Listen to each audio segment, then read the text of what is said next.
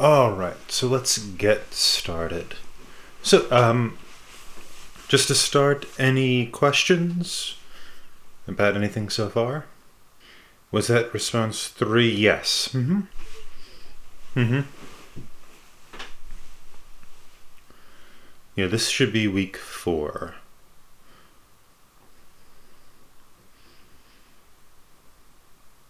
Okay, so if you haven't done any responses yet, you can not do a response this week as well if you'd like. Um, but then after this, you would have to do a response for every week we have of class. So if you haven't done a response yet, that is okay. Um, but it's it's going to soon not be okay. So you know, start to get those in. It's going to be a lot more difficult too when assignments are due. So yes. All right. Any other questions?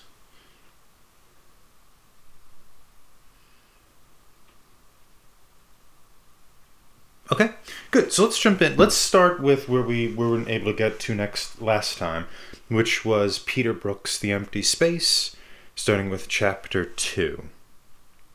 Um, and so the the main concern Brook has here is um, is this idea of kind of ritual and ceremony being restored into theater. Right, so he has this is this book has a number of chapters. As you can see, uh, I believe I have the whole book posted. Um, you have theater that's deadly, holy, rough, immediate. Um, we we didn't do deadly theater because deadly theater is sort of like bad Shakespeare, I guess would be a way of, of thinking about it. It's it's it's theater that's like very proper and quote unquote correct. It does it's um, it's very self serious. Uh, and he just sees this as deadly. Deadly is not a compliment. It's um, it's theater that's kind of devoid of life, and he wants to find ways of injecting life or vitality back into theater. Now, this is very much like late 60s, early 70s kind of lingo. So, this idea of like life, spirit, happenings, all, all them, they, they are very much located in a particular time and place and in a particular idiom, too. Um, Brook is, is of his error. However, we should consider what he has to say because even though he he's speaking from a particular time, he has managed to stage these plays for 40 years. I think he's still staging plays, 50 years. And also, he is continuing the, the sort of conversations and scholarship that Artaud started uh, decades before him. So, e- even though we might say this is like a real 60s thing or a real hippie thing, um, there is a line of continuation that goes back 60 years and a line of continuation that comes forward 60 years. So even if we might roll our eyes at like how how excited he is about happenings and, and the term happening, um, there is something vital and something very important about this work, and also about Peter Brook's work, his, his stage work, the stuff he's staged.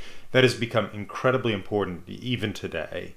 Um, his play Marat Sade uh, which there's a video of. You could you could go see it. They made a video version of it. Um, is you know one of the most important, maybe not one of the most important texts as in the, the words of the play, uh, but one of the most important productions of the the latter part of the 20th century for that reason, just because it's it's so innovative. Um, but let's do mm, five to ten minutes on Brook.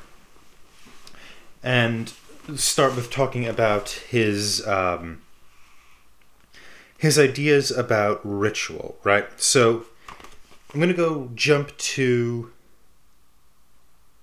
uh, page 45. So he says this is at the very bottom of page 45, the paragraph break and an incomplete paragraph. We have lost all sense of ritual and ceremony whether it be connected with Christmas, birthdays, or funerals, but the words remain with us, and old impulses stir in the marrow. We feel we should have rituals. We should do something about getting them, and we blame the artists for not finding them for us. So the artist sometimes attempts to find new rituals with only his imagination as his source. He mediates he mediates the outer form of ceremonies, pagan or baroque. Excuse me, he imitates the outer form of ceremonies, pagan or baroque, unfortunately adding his own trappings. The result is rarely convincing. And after the years and years of weaker and waterier imitations, we now find ourselves rejecting the very notion of a holy stage. It is not the fault of the holy that it has become a middle class weapon to keep children good. So let's let's jump at that a little bit. What do you think he means by that?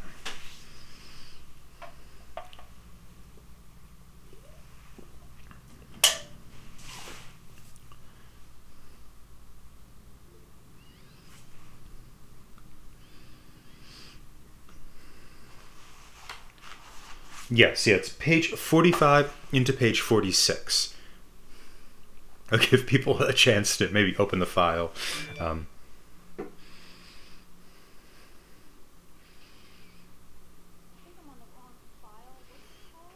it's uh, The Empty Space by Peter Brook.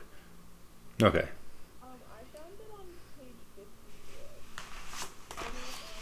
No, maybe maybe your file's a little different. I, I thought I had given you the. Okay. Oh, I'm sorry. Mm-hmm.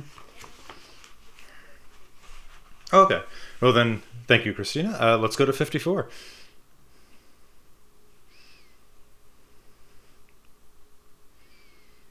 And so we're we're talking here about this idea of the importance of ritual and the fact that it's it's missing from the world, right? And that we blame artists for not finding them for us, these rituals. Um, and so so the, the idea then is what does he mean by ritual? How about that? Let's let's a simpler question. What do you think he means by ritual?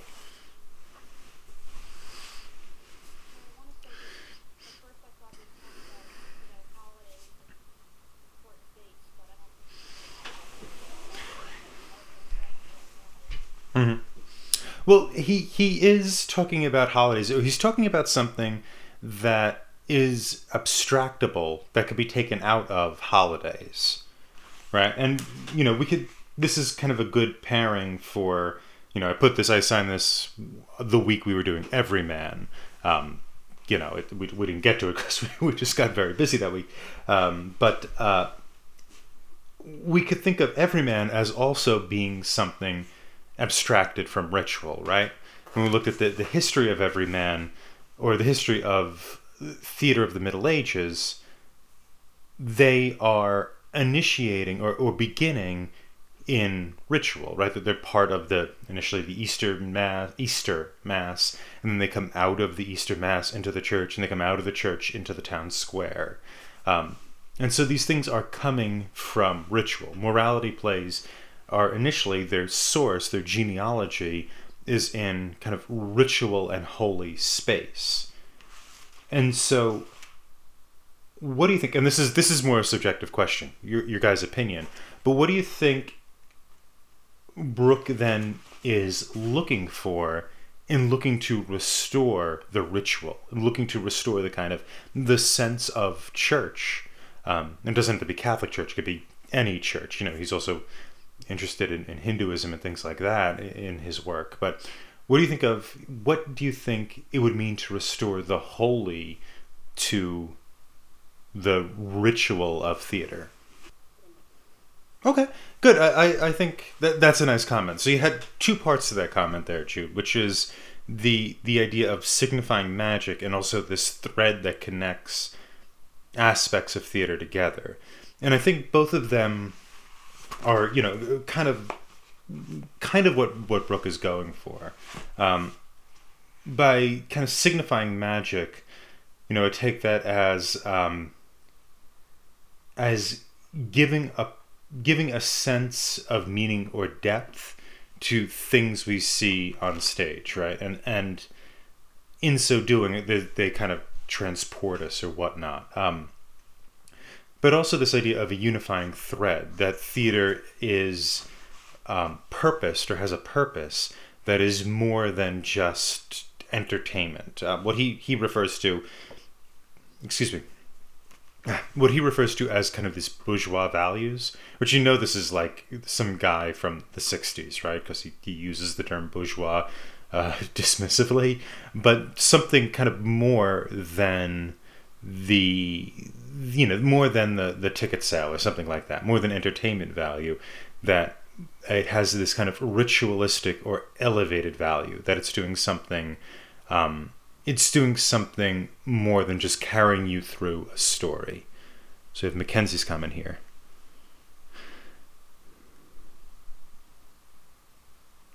Instead of saying he is saying instead of them having continued true religious practices Okay, good. And, and what way would it be restored in which he thinks it's valid? What would be a valid restoration, Mackenzie? Okay. Okay, I see what you're saying. That there there had to be that the ritual is the ritual's towards a purpose. I think that that's what you're saying, Mackenzie. And the the fact that um, the fact that you can do ritual without purpose. So you can go through the motions of a ritual or you can ritualize something.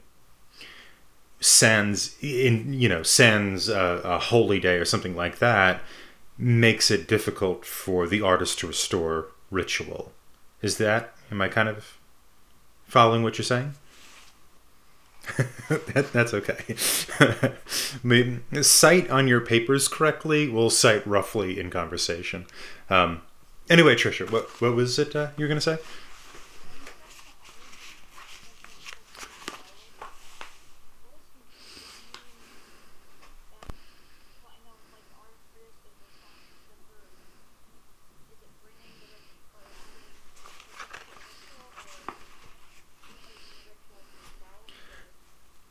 I, think it's I think his problem with the artist is that um, that he's imitating the outer form, and I think Mackenzie, you're getting at, you know, you, Mackenzie's definitely getting at this, or what Mackenzie's saying is is just straight on right. Um, is that he, as it says here, he imitates the outer form of ceremonies.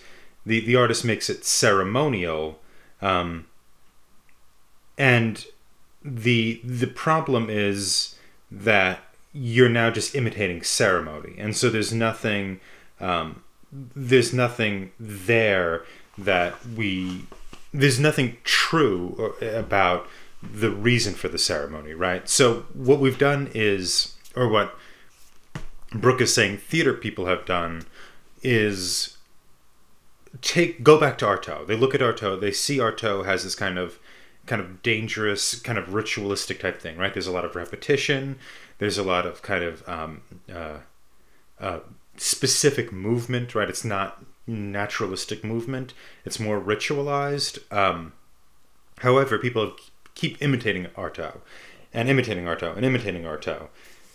And the point of what Artaud was doing is lost. All we have is ritualized movement, you know, ritualized yelling or sound. Um, and the the kind of rebellion that Artaud embodied in his work has now become kind of mainstream. Right? It's this idea of the experiment that over time becomes mainstream because it's just imitated over and over again. And the reason why it was so uh, why it was such a severance from the past is lost. Uh, and for Brook, the context here is, or the, the metaphor rather, here is holy. That something's holy, it's initiating you into a divorce from the rest of the world. There's the holy, there's the, the sacred and the secular. And when you're in the sacred, you're not in the secular, and when you're in the secular, you're not in the sacred, right? There's this this sense of bifurcation between the two spaces. And he wants a theater that gets us back to th- this kind of sense of of the holy. Um, and he doesn't mean specifically a, a, one religion or another, right? He's not saying you know we all need to become good Anglicans or, or something like that. Uh, what he's saying is that there needs to be this sense of rarefication of, of the theater experience. Right? And so his great enemy here is uh, the consumable theater right? This is what he this is what he's talking about in the, in this chapter as like you know the the bourgeois theater, and I I I'm sure I rolled my eyes as much as you guys did. I think that's kind of stupid. Um, however, I it's important to kind of see his point in order to understand his work.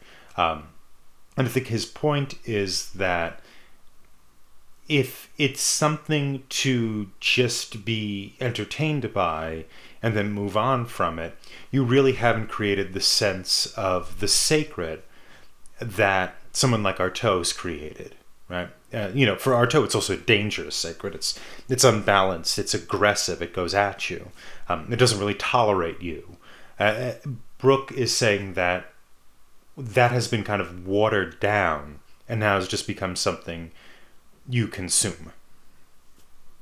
Does that kind of make sense?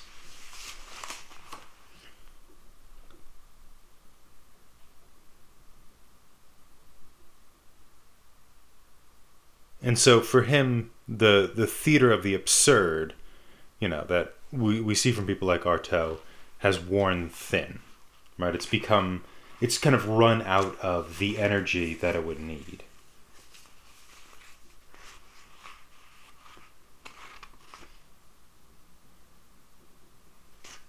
And so that's that's kind of the the advancement from Artaud to Brook, and we're going to be be looking at Brook and seeing what kind of things he's looking to do to kind of restore the holy. And so, you know, this this book probably, or this rather, this chapter probably elicits more questions than answers, and we're going to go into it a little more as we go along. Um, however, one thing I want to I want to direct attention to two different things in this chapter before we go, because we do have to we do have to hang out with Shakespeare for a little while today, anyway. Um, and that's what's on, for me, page fifty-one. um, it is a few pages before the end of the chapter, and it's the portion where he's talking about gesture. And I'll, I'll read out from it because I thought we had the same pagination. We don't, so I'll, I'll just read out.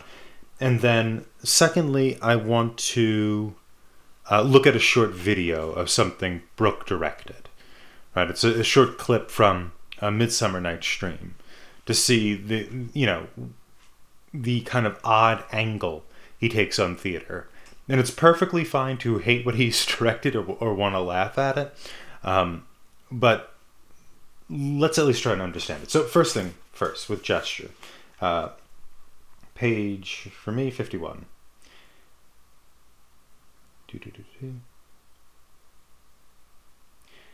This is what some theaters call magic, others science, but it's the same thing. An invisible idea was rightly shown. I say shown because an actor making a gesture is both creating for himself out of his deepest need and yet for the other person. And to start to understand the true notion of spectator, there and not there, ignored and yet needed. The actor's work is never for an audience, it always is for one. The onlooker is a partner who must be forgotten and still constantly kept in mind. A gesture is statement, expression, communication, and the private manifestation of loneliness. It is always what Artaud calls a signal through the flames. Yet this implies a sharing of experience once contact is made. Slowly we worked towards different wordless languages. We took an event, a fragment of experience, and made exercises that turned them into forms that could be shared. This is his theater he's talking about, his, his theater truth. We encourage the actors to see themselves not only as improvisers, lending themselves blindly to their inner impulses, but as artists responsible for searching and selecting amongst form, so that a gesture or a cry becomes like an object that he discovers and even remodels, remolds, excuse me. We experimented with and came to reject the traditional language of masks and makeup as no longer appropriate. We experimented with silence. We set out to discover the relations between silence and duration. We needed an audience so that we could set a silent actor in front of them and see the varying lengths of attention he could command. Then we experimented with ritual in the sense of repetitive patterns, seeing how it is possible to present more meaning more swiftly than by a logical unfolding of events. Our aim for each experiment, good or bad, successful or disastrous, was the same. Can the invisible be made visible through the performer's presence? Okay. and so that's that seems to be um, that's his working method, his practical working method, is looking at gesture, looking at silence, looking at the unspoken aspects of theater, and filling them up with things. Uh, this is a, kind of a little different from Artaud, right? Artaud, who's about um, not just about repetition, but sound. Um, you know, uh, uh, smashing the audience with with this kind of cruelty. Here, the the ritual is um, it's a little different, uh, and see how we could command the audience right? How we could kind of indoctrinate the the audience into the ritual he's putting forward. And once you start experimenting with sound and different ways of uh, employing noise, that can be brought into traditional text. And so that's what I want to look at right now. Um, and again, I, I, can't emphasize this enough. Feel free to find this very silly, uh, but think of it as think about it uh, uh, for the, the creative aspects it offers. So I'm trying to present it, which is one second. All right. Okay, I, I should be back now. Okay, good. Um, so yeah, so there's an example of of one of his works, and and take a look at a few of them. If you could find Marat Sade, um, you know anything about that. I think that's 66, 1966. So you know you could see he's making here a strong choice that's based on a reading of the play, but also rejection of kind of other readings of the play. Right, this this idea of a, a white box, which is a, a very strong directorial choice. You could also see the, um, you know, uh, uh, the the kind of magical creatures on stilts. That's another kind of uh, a strong choice involved in this kind of paring things down. Um, and so we don't have to come to any answers here, but think about what you were reading in the empty space and some of the decisions Brook made in terms of even that short clip you saw of his staging of Midsummer. All right. And with that, let's get into the next thing we have to do, which is, as you like it, I'll do a quick kind of breakdown going from 1500 to 1600 in England, um, and that'll be that. Then we'll talk about um, what I want to do is talk about the first two acts, especially. So give me one second to get this thing up and running.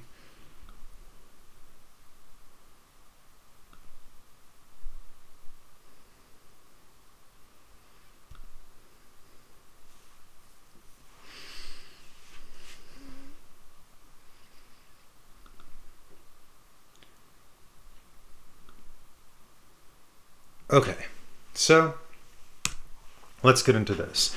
Uh, the the big thing to remember when dealing with the English Renaissance is that it is a later Renaissance. Uh, scholars call this period the early modern period. There's some debate as to you know did the Middle Ages have Renaissance and clearly in the, like the late 8th century there was a renaissance but you know whatever um, what's important for this is that we saw in italy um, a 14th century flowering of especially textual art, textile art.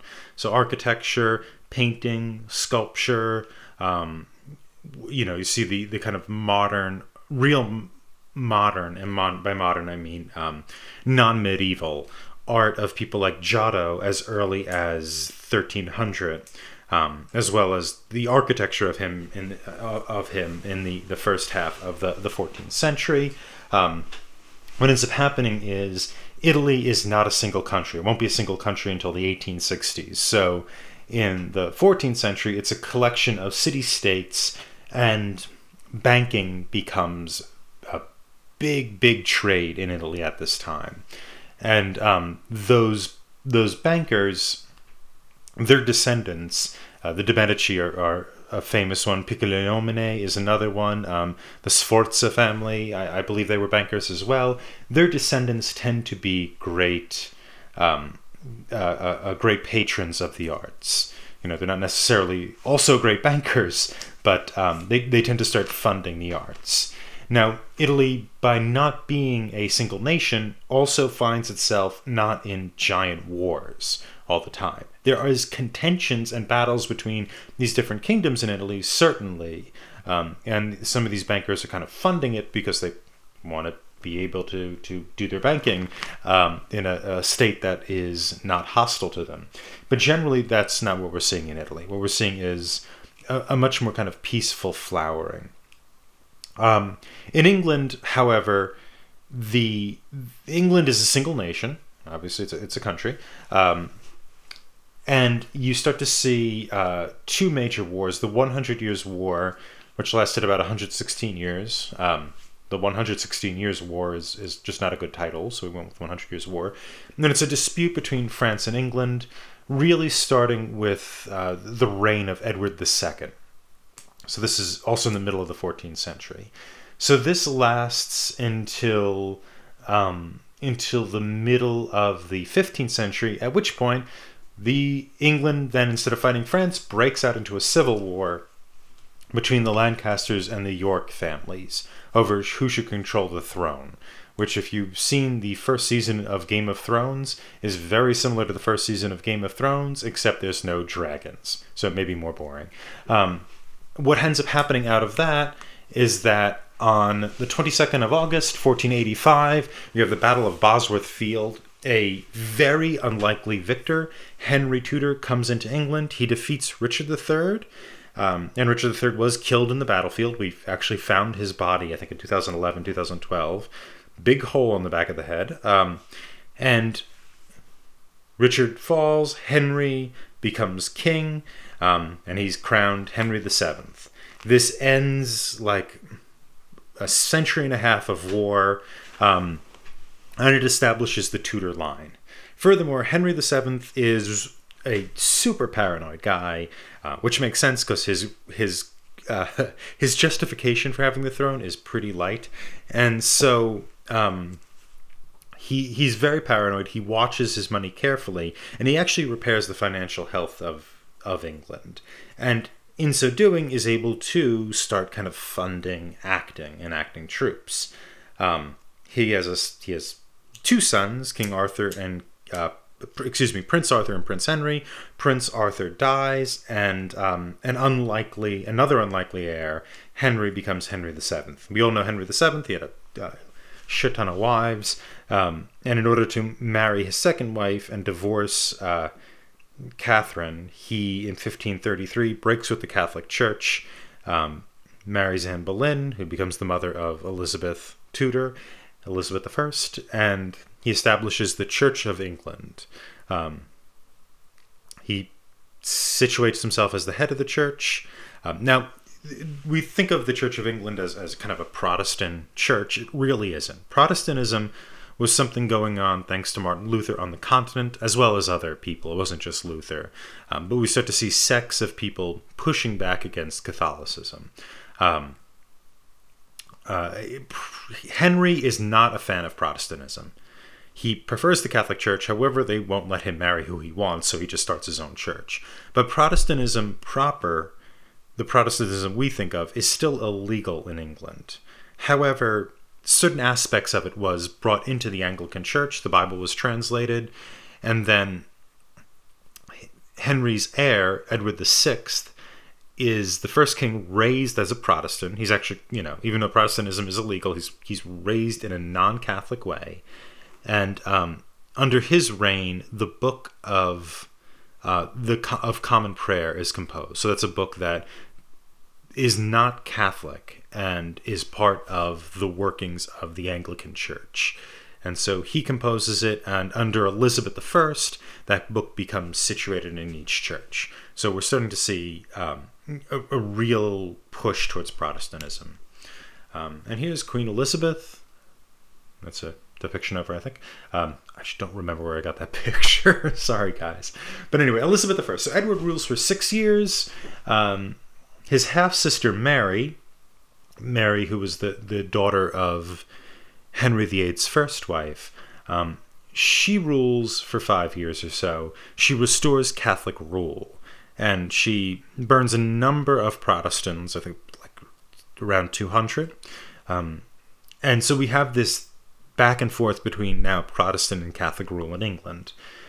She dies.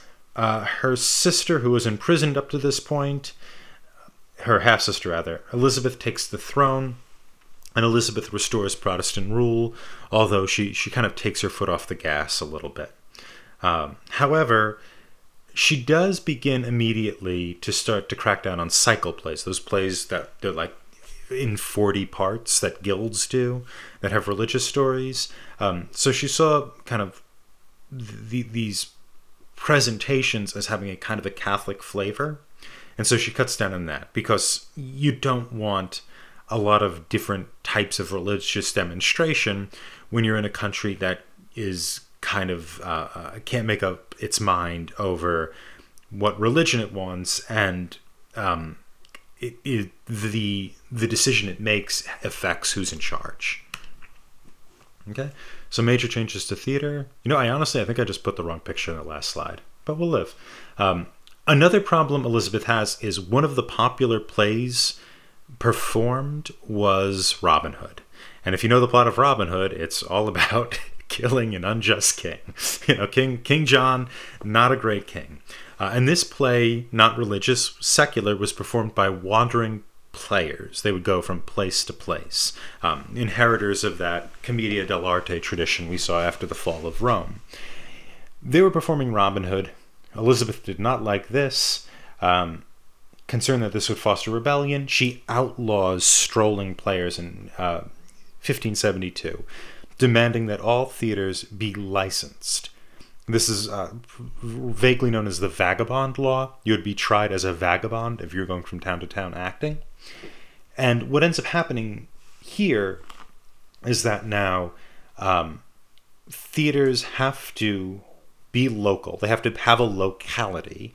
They have to be in one place, and they have to be um, they have to be a professional troupe that's given licensed by a, a nobleman. And so initially, four noblemen received the right to license theaters as servants of of that nobleman, right? And, and so the consequence of this is theater has to professionalize um, to deal with these new conditions. Uh, now, what ends up so the place you want to go if you're a professional theater is where all the people are, right? That's where you make money. So the so they wanted to go to London, right? The, the most populated place in England is London. However, the mayor of London, the Lord Mayor of London, outlawed theater, uh, outdoor theater specifically, because of the chances of plague. So you couldn't go to the theater because you might spread the plague, um, which doesn't sound so crazy anymore, does it? But that's what happened back then. And so these troupes, in order to set up theaters in the most populated area, bought up a bunch of land around the borders of London, where the Lord Mayor's jurisdiction ended, and set up theaters there. So people can easily get to the theater from London, although they're not inside London proper. Right. Uh, the first theater to do this was the Red Lion, built in 1567. So this is even before the Vagabond Law, right? Uh, John Brayne, who I believe was a grocer, um, and he built it for 20 pounds, which was uh, got more than a year's salary for a, uh, like a peasant. Um, we know it was it had at least one play performed in the summer of 1567. We have no evidence to indicate that it was ever used after that one performance or that that one play anyway, that one summer. Um, but Brayne later later paired up with his brother-in-law James Burbage, uh, who, if you know Richard Burbage, Richard Burbage is the first person to play a number of roles, including Hamlet, uh, was the son of James. And so, 1576, Burbage and Brayne built the theater for the Lord Admiral's men. The Lord Admiral's men were uh, one of the four theater groups that were licensed, that were allowed by Elizabeth.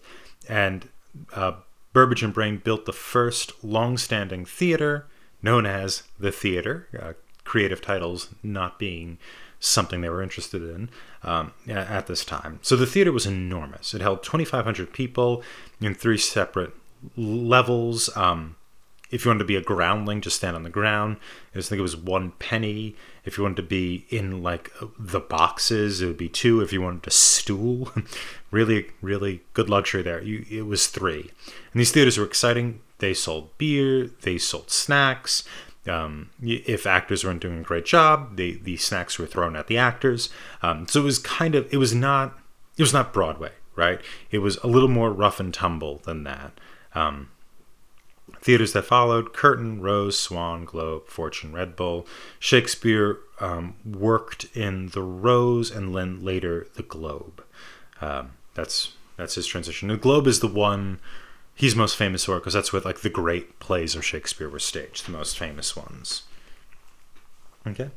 Now we, we talked about outdoor theater being illegal. However, indoor theater was legal in London. And the most famous theater there, the first theater was 1576, again, this big year, 1576. That was the Blackfriars Theatre, which is built in the south end of, of London, uh, right on the Thames. Um, Blackfriars Theatre, it was formerly a Dominican monastery, and the Dominicans were a monastic order. Monastic just means monk. There are four major monastic orders during the Middle Ages. However, in the 1530s, Henry VIII, when dissolving Catholic rule, also took this as an opportunity to take all of the money and material resources from the monasteries because they were Catholic. So he basically said, Hey, Dominicans, you're no longer in order. I get all your money and your building. Bye. And that's what he did. Um, so now you had this this building that was being uh, rented out, um, and Richard Richard Farrant who was a composer, leased the theater. And he had a number of um, children's groups that he was training. That he was training to, to sing and whatnot, and would sing his compositions. And he started staging plays with with children, and this became wildly popular.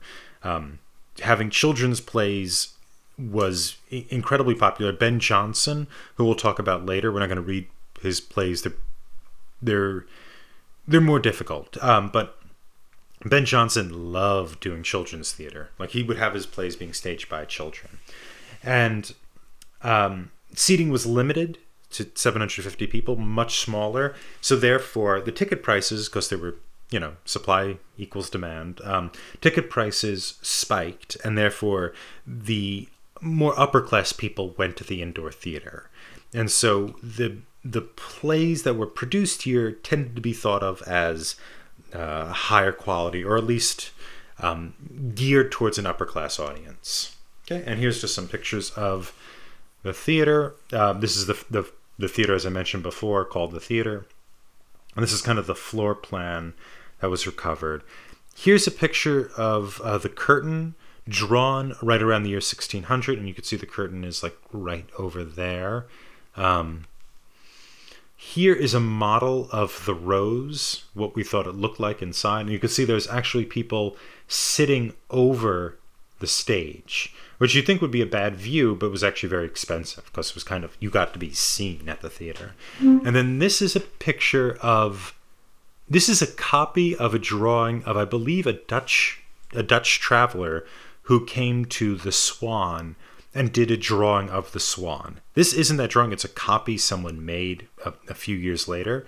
Um, but this is, I believe, the only contemporary drawing we have of, of kind of the inside of a theater in England. This thing here, the, the theater, this is a, a, a recovery of um, the, the floor plan after the theater was dug up, right? Like a lot of these things were knocked down and, and modern buildings were paved over. Um, a lot of archaeological effort went into recovering these things, and this is a floor plan of that. This is a picture of the outside, but this one here is, I think, the only contemporary picture of the inside of a theater. So when you see restorations of the globe in England or something like that, a lot of that is guesswork from archaeological digs and taken from really this one picture you're currently looking at. This is what we have. Um, and here's another one. Here's like the globe, also an exterior. Um, and here's the fortune. This is, I think, this is kind of a guess based on modern accounts. Okay, I think that is it. Yep. Okay. so I should be back. Yep, yeah, here we are. All right. Good, good, good. So, with that in mind, let's woo, let's really jump into the play. We don't have a tremendous amount of time because we're, we're always we always have more scheduled than we can get to, which I think is a good thing because we could, you know, pack you full of information. Um, but anyway, let's start with as you like it, uh, or and um, I should say, any questions about the the slideshow? Okay, so let's start with as you like it, and let's just. I, I want to look at the right now. We only have time really to look at the first act, and I want to ask what is actually happening in the first act. What's what's just the plot?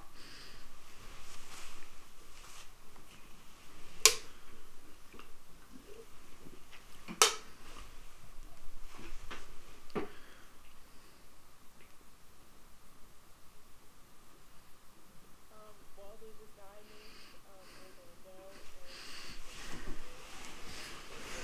and uh, this is like very vague, I don't know. But um, uh, I guess that like they get into a fight with his older brother, like doesn't want to give the younger brother money that he has, like that he inherited because it matters. Mm-hmm. Um, and then like Orlando gets into uh, what's his name? Like, some guy who's supposedly supposed to be like really good, and then he wanted to kill him. Uh, but Okay, good. Yeah. So what we have is Oliver and Orlando are brothers. Sir Roland, the father of both Oliver and Orlando, has died, and he's made Oliver responsible for certain things for Orlando, including his education. Um, however, Oliver is not so keen on providing Orlando with those resources. Um, Orlando, in a, a spit of anger, has decided to challenge the wrestler Charles. Um, However, Charles, who seems to be somewhat a decent person, goes to Oliver. Now, what does Charles talk to Oliver about? This is Oliver, the older brother.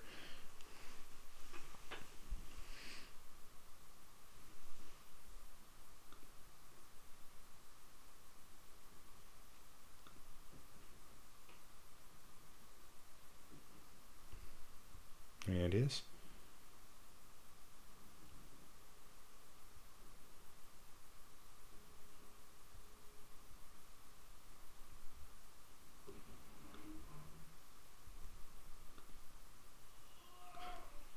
Okay, so they, they talk about um, uh, Charles says to Oliver, "Your brother is um, is coming to me to fight. He's probably not going to do very well. Therefore, you know, maybe take him out of the fight or convince him not to."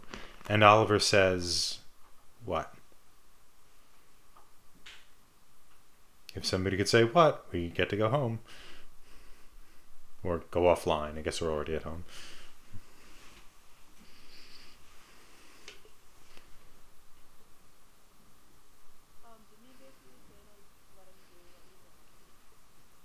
Exactly. Yeah.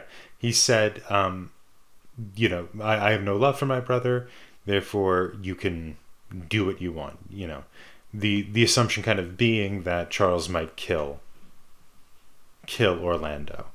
However, obviously, because the the play doesn't end in Act One, um, Orlando does get the best of Charles.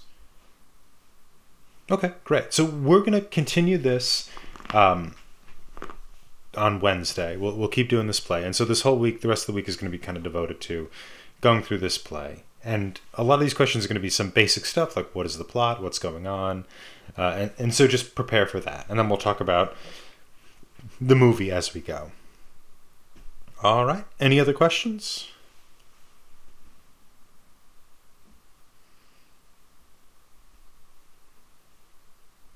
Okay, good. So I guess we are we're done for today. Email me any questions if you have them. Thank you.